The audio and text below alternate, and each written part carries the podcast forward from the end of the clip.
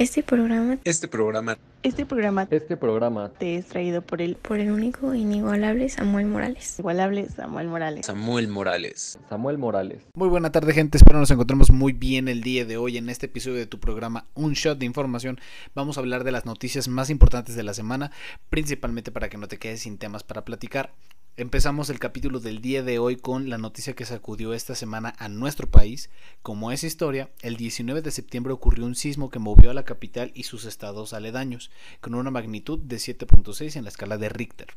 Cada 19 de septiembre es eh, común aquí en México que se conmemore el Día Nacional de la Protección Civil, que incluye un mega simulacro de terremoto para mejorar la preparación de la sociedad frente a un evento de estas características. Justo lo que sucedió en este 19 de septiembre de 2022 eh, fue que de manera espontánea, después del simulacro a unas horas nada más, eh, se suscitó de nuevo un sismo de 7.6 que, eh, bueno, asustó muchísimo a la Ciudad de México y a sus estados eh, cercanos. Y un dato curioso que tenemos en este capítulo es que podemos destacar que dentro de estos sucesos de tanto el sismo de 2017 y 2019 para la población eh, no solamente coincidió en la fecha, sino también en la hora, que ambos fueron alrededor del mediodía.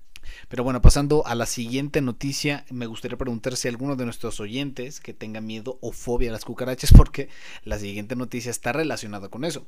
Si este es el caso, te va a impactar esta siguiente noticia. Traemos la información de si cucarachas cyborg. Pensar que una cucaracha puede ser amiga de un humano puede parecer algo irreal, pero sus capacidades como la de poder caminar por las grietas y sobrevivir casi en cualquier condición han hecho que sean elegidas para candidatos llevar a cabo eh, misiones de rescate. ¿Cómo funciona? Es que atrapan al insecto vivo, pero eh, lo controlan remotamente. Lo que se busca es inspeccionar áreas peligrosas, monitorear el medio ambiente o incluso identificar personas bajo los escombros. Para funcionar, debe de ser monitoreado de manera artificial y durante largos periodos de tiempo. Increíble lo que la mente humana y las cucarachas pueden lograr juntos. Dentro de 3 a 5 años sea posible que las cucarachas estén listas para una misión dependiendo del ritmo de las investigaciones. En otras noticias traemos una noticia un poco agridulce para los amantes de los animales, incluyéndome a mí. Después de la muerte de la reina Isabel, el la funeral o el funeral de la monarca fue celebrado en la abadía de Westminster y en la capilla de San Jorge.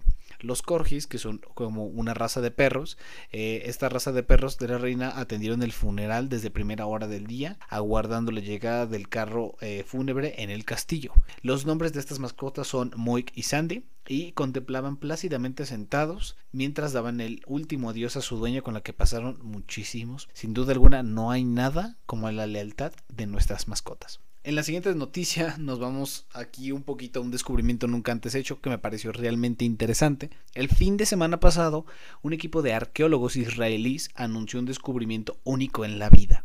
Se trata de una cueva funeraria de unos 3.000 años de antigüedad, la cual se sitúa en la época del faraón Ramsés II.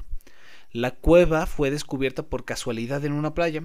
Casualmente, la excavadora que trabajaba en la zona del parque de Palmaim de Tel Aviv de Israel golpeó la roca que eh, dejó al descubierto el techo de la cavidad.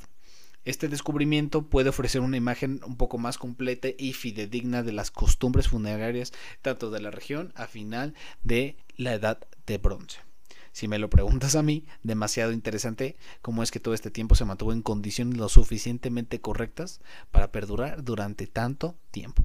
Pero bueno, gente, esto es todo por el episodio del día de hoy. Muchas gracias por sintonizar el segundo episodio de este programa y no olviden echarse siempre su shot de información. Muchas gracias.